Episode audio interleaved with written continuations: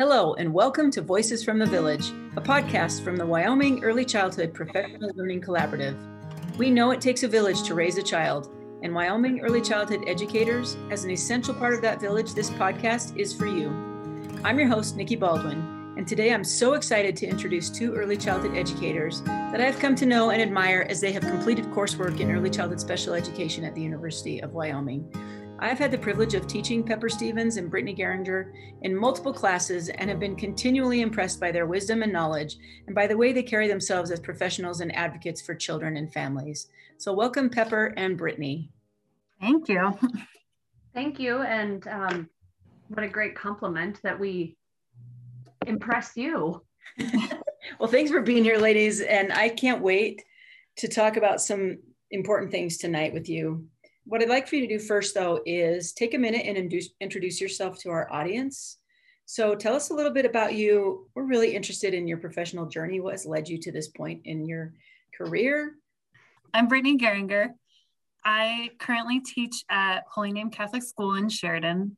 My family, my dad went to school at UW to be a teacher, so he was teaching and subbing all of me, all of my growing up. And then um, my mom was a childcare provider for a very long time. She had her in home daycare.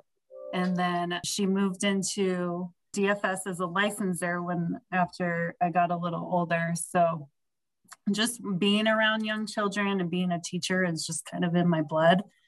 And I went to college knowing I wanted to teach, but my advisor, instead of putting me in a teaching class, put me in just public speaking as that was what would get me into teaching. And I hate public speaking. so I deterred for a while and did a bunch of science and just wasn't really something I could get into and found myself back in elementary education. And I had kind of bounced around from different jobs and centers for a while and just kind of trying to find my place and knowing that I really wanted to teach young children, but not finding the right fit. And when I first moved up here, I worked at Holy Name with, I like to call her my mentor because I wouldn't be where I am if it wasn't for her, Lori Clark. Uh-huh. And she called one day out of the blue, and I kind of was in a rough spot. And I didn't like where I was working, and I didn't like the administration. And she's like, Hey, I have a teaching spot for you come work with me again. I was like, all right, I'm on it. And so I've been there ever since. And I just feel like because I'm with her, she was such my inspiration in wanting to work with young children because mm-hmm. she was just so amazing at it. And it was just so fun. So being back in that place with her and being able to collaborate with her more eh, as a teacher instead of just an assistant now mm-hmm. was such a big thing for me. So I've got to do a lot of growing in there. I've been, it's weird to think that I've been doing this for 11 years because I feel like I didn't start actually. I don't want to say not be, I wasn't a good teacher, but like really diving into it and doing what I meant to do until just recently. Mm-hmm. And I think that has to do a lot with my growth and learning and different experiences and different children and parents that come into my classroom because every year is different but I grow each year and I finally feel like I'm at a place where I'm comfortable with what I'm doing. And I owe a lot of that to Lori and just just my experiences. I don't know how else to really put it. I feel like I'm mumbling or jumbling. No, that's great. I think it's really it's really amazing when you arrive at a space where you're more confident and you feel like you have a real sense of who you are as a teacher in a classroom. Yeah, so congratulations sure. on being in that space. I think that's great. How about you, Pepper? So I'm Pepper Stevens. I work at the Child Development Center, Region 2 in Sheridan. This is my third year in the classroom. Um, kind of like Brittany, I started, my mom ran a daycare in Laramie when she was in college there. And then she went on to elementary ed and um, you know mastery and all kinds of things education my younger sister is a school psychologist working zero to 17 in michigan now working with hospitals and alternative schools and all kinds of things and i was never going to be a teacher I think in high school, I worked at the daycare my mom worked at, and it was okay. There's a lot of kids, a lot of parents. I wasn't really great at it. I was great at playing with the students that were there, but I didn't I, I didn't want to do that. Um, in college, I got a job as a ski instructor so I could have a free season pass. and I was really good at that. And I was given the opportunity to work with the students with special needs. So I worked with a lot of children who had autism. I taught the blind to ski, and it was just phenomenal. I really loved that. But it was that was more about skiing to me than teaching. So while in college, I pursued a degree in chemistry and I did that for a really long time, and it was super boring. It was the same thing every day, just mixing things in clear liquid and not a path that I really found exciting. And then shortly after that, my grandmother was in her late 90s, lived on a ranch in Wyoming, and my husband and I moved out there to help in her final years and we had children and then after she passed i didn't go back to work until my youngest was school aged and had been diagnosed with a disability. And from there i just saw what great work these people were doing and i knew that i had experience working with children and children with disabilities although I didn't really view them as disabilities then because it was more about teaching the activity. And I try and carry that into my classroom now that it's not this child needs something different. It's just how can I do better for that child? And I just love it. I love getting to spend the days with these kids and watching how they grow and being a part of that. So once my son was in preschool, I went to work at the preschool he was at and I loved it and have gone back to teaching this thing I was never going to do. and it's been it's been such a great journey. Thank you for sharing that, Pepper, and for both of you. And um, that is one reason why you're here tonight, is because our conversations in the podcast, the last two episodes, have been about how we support children who may have experienced trauma and then also sort of a larger conversation about how we support children who learn differently or who might express behaviors that could be considered challenging in a classroom sometimes, how we respond to that. And I will say that at the Professional Learning Collaborative, our facilitators are out in the state working in early childhood programs all around the state and with early childhood educators. And one of the first questions that they encounter in most spaces is from teachers wanting to know how to support a child who maybe isn't as successful in that classroom environment as others. This has been something people have been asking for for a long time. And we're not here to talk about a million behavior techniques to help a kid behave. We're actually here to talk about how we can look at and see those children and understand their needs and try to meet those needs. You know, that's why I wanted to start with, I think, in our conversation today is just if you think back on your career about an experience maybe with a child who would have been considered a difficult child or a challenging child in a classroom have you had an experience that you could sort of share a little bit about with working with that child and what it is that that child taught you that has made you a better teacher? Does any particular experience come to mind? Or it could be you know a series of experiences but i'm really curious. I have had a student that has been back and forth in foster care and has a very challenging relationship with their biological parent. Just seeing when this child is acting defiant and throwing tantrums, realizing that it's not so much about, you know, he doesn't want to do this activity or doesn't like it. It's, I'm looking for someone to tell me I'm okay please pay attention to me. I need something from you right now. And before it was, you know, you need to sit still, we're at circle, stop. And now realizing that there is more to his behavior than just not wanting to participate, it's really eye opening that we need to reflect on all of the children, but especially those that we know are in situations where there isn't continuity or routine. Mm-hmm. I love that, Pepper. I love the idea that instead of placing sort of the blame on the child, you're you've shifted your thinking to thinking about what you can do, where the burden is for you to make some change and do something different to try to support that child and understand their needs. How about you, Brittany? Any examples come to mind? I think this class that we're doing, we're taking right now, has been very eye opening to me. I haven't had a lot of, I want to say, good solid training in trauma, dealing with trauma response for children. So throughout this semester, I've been doing a lot of backtracking and thinking about children I've had in the past that I didn't know what to do with at the time. And I wish now I had this training Mm-hmm. So, or this knowledge that I could do better. I think of one child that just very aggressive and severe outbursts, and it was so scary and just not knowing what to do and how to help that child in the moment while keeping everyone else safe. And I remember it got to a point where we had to let the child go. Like it just, it was not working. And coming into the classroom the next day and the sense of calm that was in my classroom, I didn't realize how fearful the rest of my students were because of that child until that child left.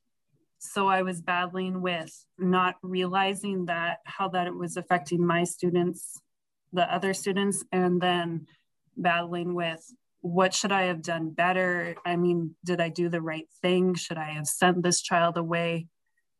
I just didn't know. So looking back now, and I keep thinking about when we had the guest speaker talk about the question isn't what's wrong with this child. The question needs to be what happened to you.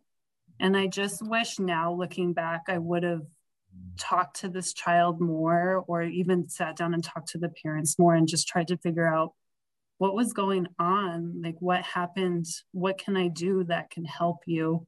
And then just make it a better environment for not just that child but my classroom as a whole because that was a really hard point in my teaching career. And i my mentor pretty much said you know you can only do so much and you have to protect yourself and you have to protect your the rest of the children too. So that's pretty much where we drew the line. It just got to be too violent. But, you know, I wish I could have done more. I wish I would have had the training. So I think about things like that. And, you know, I'm glad that I know it. So if that child comes into my classroom again, or a child like that, now I have better training to know what to do when that happens. That's a really powerful experience. Thanks for sharing that. Yeah, I'm sure you carry a lot with you from that experience with the child and the other children in your classroom. And I, I'm glad I feel a sense of hope from you as you're reflecting back on it now. Mm-hmm. That um, we have tools now that maybe we didn't have before to understand that child and how to support that child to be successful and all of the other children in that space. And it really is about thinking about behaviors differently and mm-hmm. understanding children better. And let's talk about that a little bit more. When you think about what you've been learning about trauma informed practices in particular, so listeners, the previous two podcasts have been talking about trauma informed practices. We did an amazing interview with Julie Kurtz, who's an expert. And then we did a follow up interview in, in my class with other students about this. So, this is part three of this series. So, Brittany and Pepper, when you think back about all the things we've, we've talked about, what are your what's your big takeaway from from trauma informed practices from the things you've learned about trauma informed practices well i would say understanding where a child is coming from is really important. It's not necessarily the behavior needs corrected, but how to kind of preemptively redirect that energy, that behavior, and that what we're doing for a student with, you know, who is typically developed having a behavior or a student who has disabilities, it can all be the same thing. It doesn't have to be a different type of reaction from us. And that that was really powerful to me that they don't need something different from us. They still need us to be consistent and solid and caring and mm-hmm. kind and reliable. I agree with what pepper said. I think just making sure that it's something these practices are something you just include all the time in general because you're not ever going to know unless someone tells you if this child has been through a trauma or not. And there's a lot of good things in there that you can use for children that just have some of those behaviors. Like I was reading just tonight, I was thinking about children in my own class now that they don't have trauma but there's a lot of things that clicked like oh that explains why that child was acting like that and i wouldn't have thought about that before so yeah i agree i think just making sure to use all of those all the time is it's going to be a benefit no matter what sure and i think that's one of the principles we just want everyone to understand is that something that helps a child with unique learning needs be successful is usually great for everyone mm-hmm. it becomes good teaching practice. And we can adopt that, then everyone succeeds. So let's talk about practice a little bit. So if you were you're going to think about ideas that just work well, um, things that you can do in a space that you could share with your peers that are out there in the field right now, who may have some children that have experienced trauma. They may have some children that are expressing some challenging behaviors, and it's not trauma related, but just like some go tos for you that just seem to really help in most situations with the child who might be struggling. Do you have any that come to mind, Pepper? First thing I do, if they are emoting very largely, as I validate. I see that you are having big feelings. It looks like maybe you're sad or you're angry. I try not to label what I think they're feeling. I let them tell me. If they can't tell me, I try and oh it looks like you're sad or it looks like you're angry but i let them and i it's okay to feel that way mm-hmm. first you know to me that's really important is i think a lot of children are told don't cry you shouldn't be sad calm down mm-hmm. and i mm-hmm. think it's really important that they get to feel those things so that's mm-hmm. the first thing is i i can see that you have big feelings yeah and how can i help you work through this, maybe not those words exactly, but try to let them know that I'm here for them to help to feel better, to feel calm, feel safe. Mm-hmm. I would say, and that's first thing I do for those behaviors. And then, then I try and it looks like you're crying or you're really, I just try and validate those emotions. And if there are behaviors that are accompanying, let's try and think of another way mm-hmm. instead mm-hmm. of throwing this toy, maybe we could come over and sit down and have a drink of water or what mm-hmm. could we do instead but i see those feelings it's okay to have those feelings thank you yeah that's great i think one thing that really popped out to me from the reading was they talked about talk about good and hard feelings versus good and bad feelings mm-hmm. because no feelings are bad we all have feelings and it's okay. It's how we act on those feelings. So making sure when the children are engaging in play, like we talked about in class, that's the biggest time for teaching that social emotional development and really working with this is how we interact with people in our space. Well and and to kind of elaborate i think a little too is differentiating the feelings from the behavior is really critical. You might be having this really bad feeling or not bad feeling but big feeling mm-hmm. and the thing you did was not okay but that was just a thing. That's not you uh-huh. you know I, I really think differentiating between the action and the feeling is so important so children know that they are okay and we love them anyway even though they did this thing i would say if someone if someone asks like what should i do i to me, the biggest thing is just have you built a relationship with that child?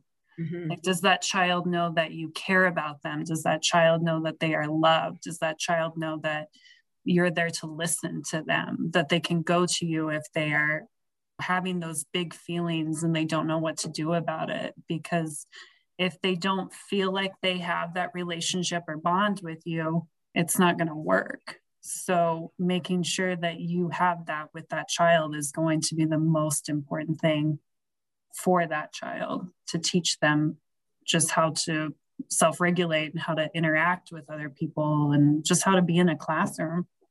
Yeah, amen. Relationships are the key, right? And it's amazing without a, a solid relationship, you can try a lot of things, a million great ideas, and they won't be successful for you or the child. And if you have a relationship, you don't have to be perfect. And there's mm-hmm. a lot of space for for you to figure things out together. I think that's one of the keys that I learned in my career as well. Yeah, as adults, if we don't trust each other, we're not going to learn from them. And children need that trust and safety from us even more. Absolutely. And they often don't have a way to ask for it, right? So that's mm-hmm. something that we, as the adults, need to be able to pick up on. I would love for you guys to just talk a little bit about families and your experience supporting families who may have a child who's struggling. Do you have any advice for for any early childhood educators out there that want to get it right with families may not be sure exactly how to approach them. Have, have you had some experiences that you've learned from, or do you have some advice that you might share? Things that have worked well for you?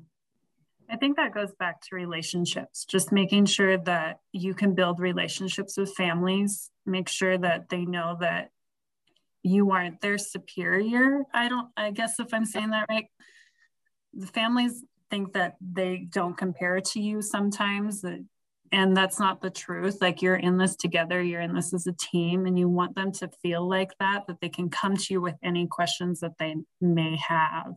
A big one for me is you can't please everyone. That's something i've had to learn very that's been a hard lesson for me over the years so i can try to build a relationship as hard as much as i can with the family and some are going to be receptive and some of them aren't and that's just how that works so that's that's very wise, Brittany.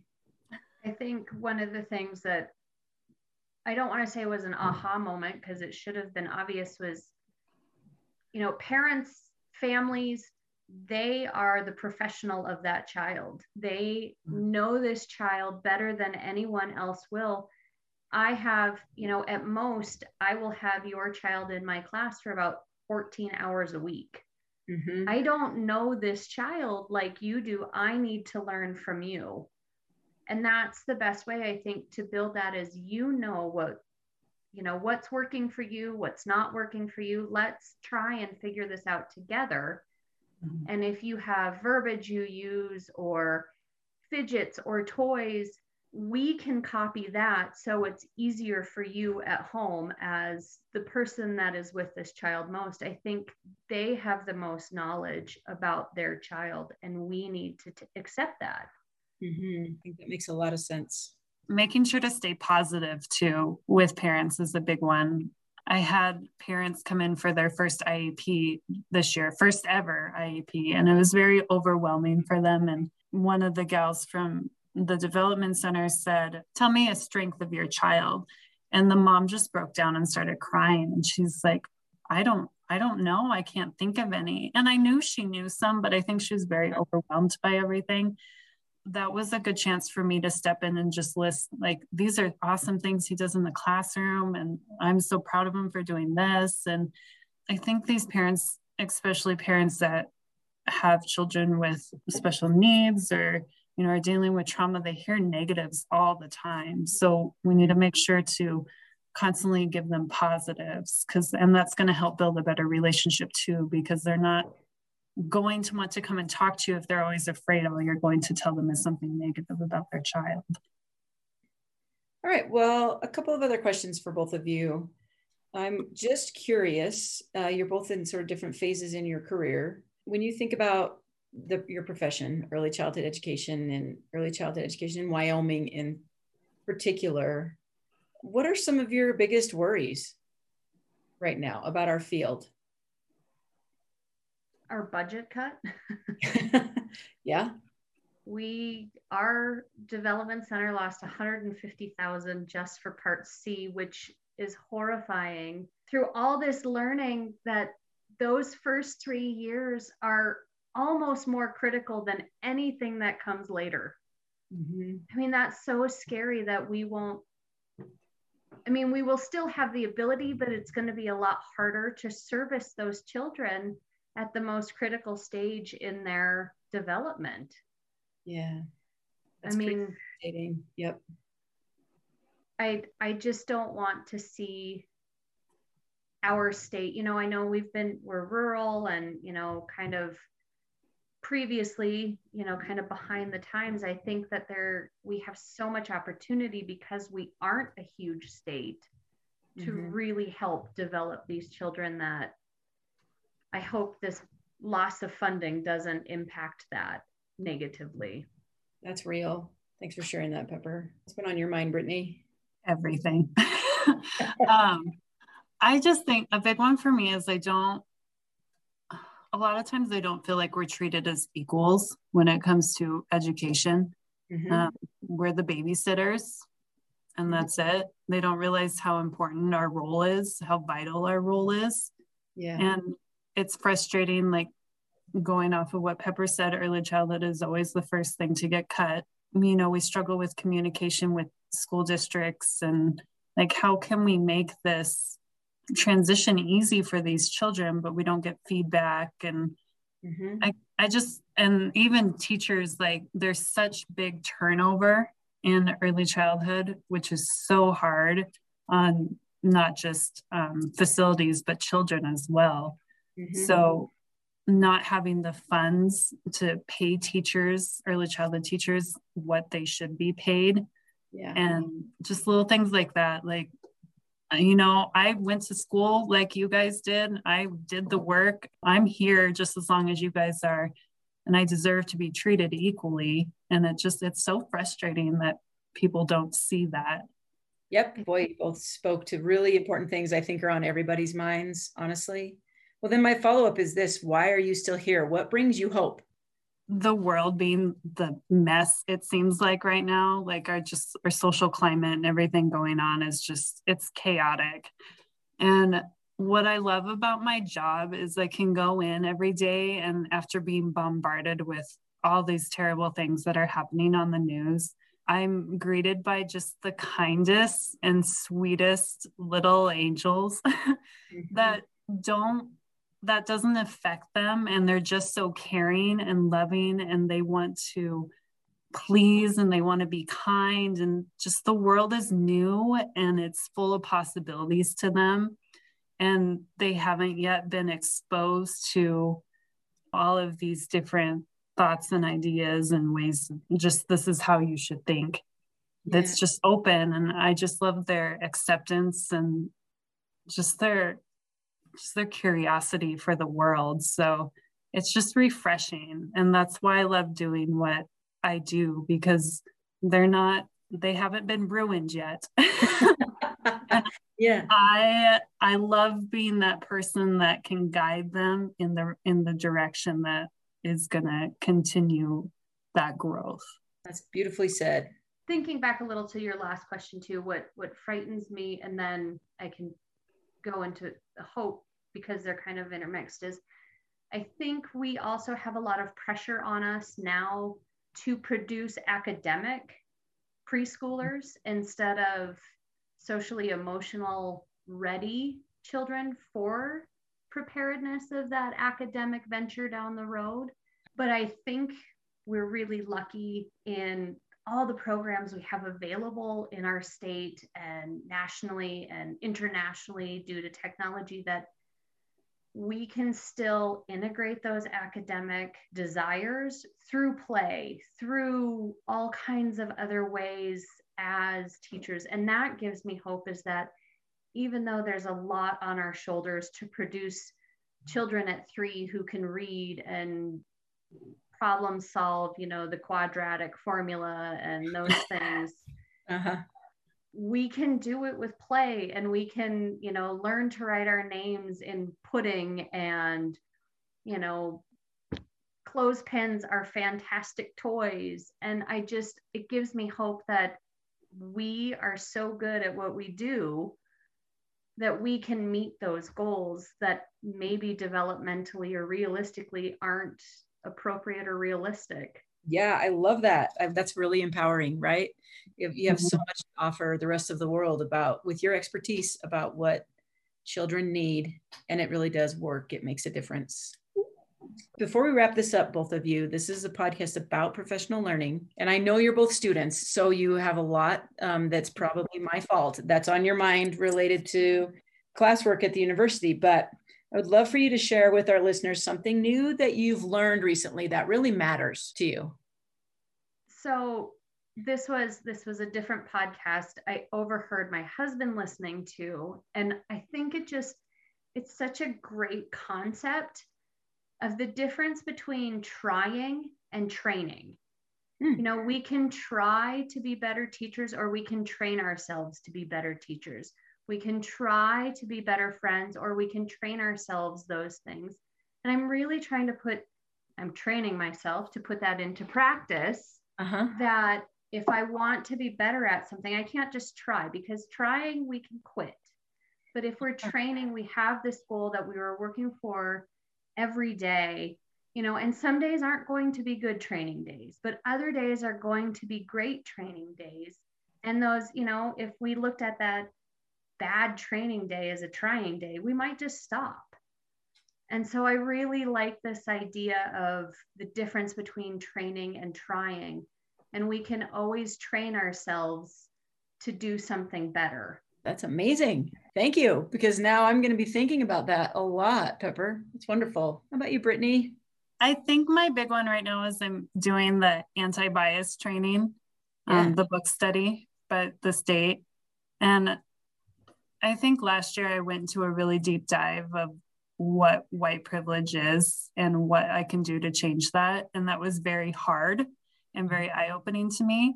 And so this book study has been a good segue into now what can I do as an educator to create these safe and accepting learning environments for any child that walks in my door. And I it's just so important. And I just hope that more people will look into stuff like that and just educate themselves on anti-bias training because it's so needed right now. It's always been needed but the social climate right now it's needed more than ever. So i think that's been a really big growth and learning experience for me and i'm really enjoying it. So i mm-hmm. get new stuff every week from my book study group of things i want to try in my classroom so i have a whole post-it note board Thanks for the shout out. Just for listeners too, every spring we do a statewide book study that connects you with early childhood educators from across the state, all different types of programs, and focusing on how to be a leader in early childhood. And so this year, that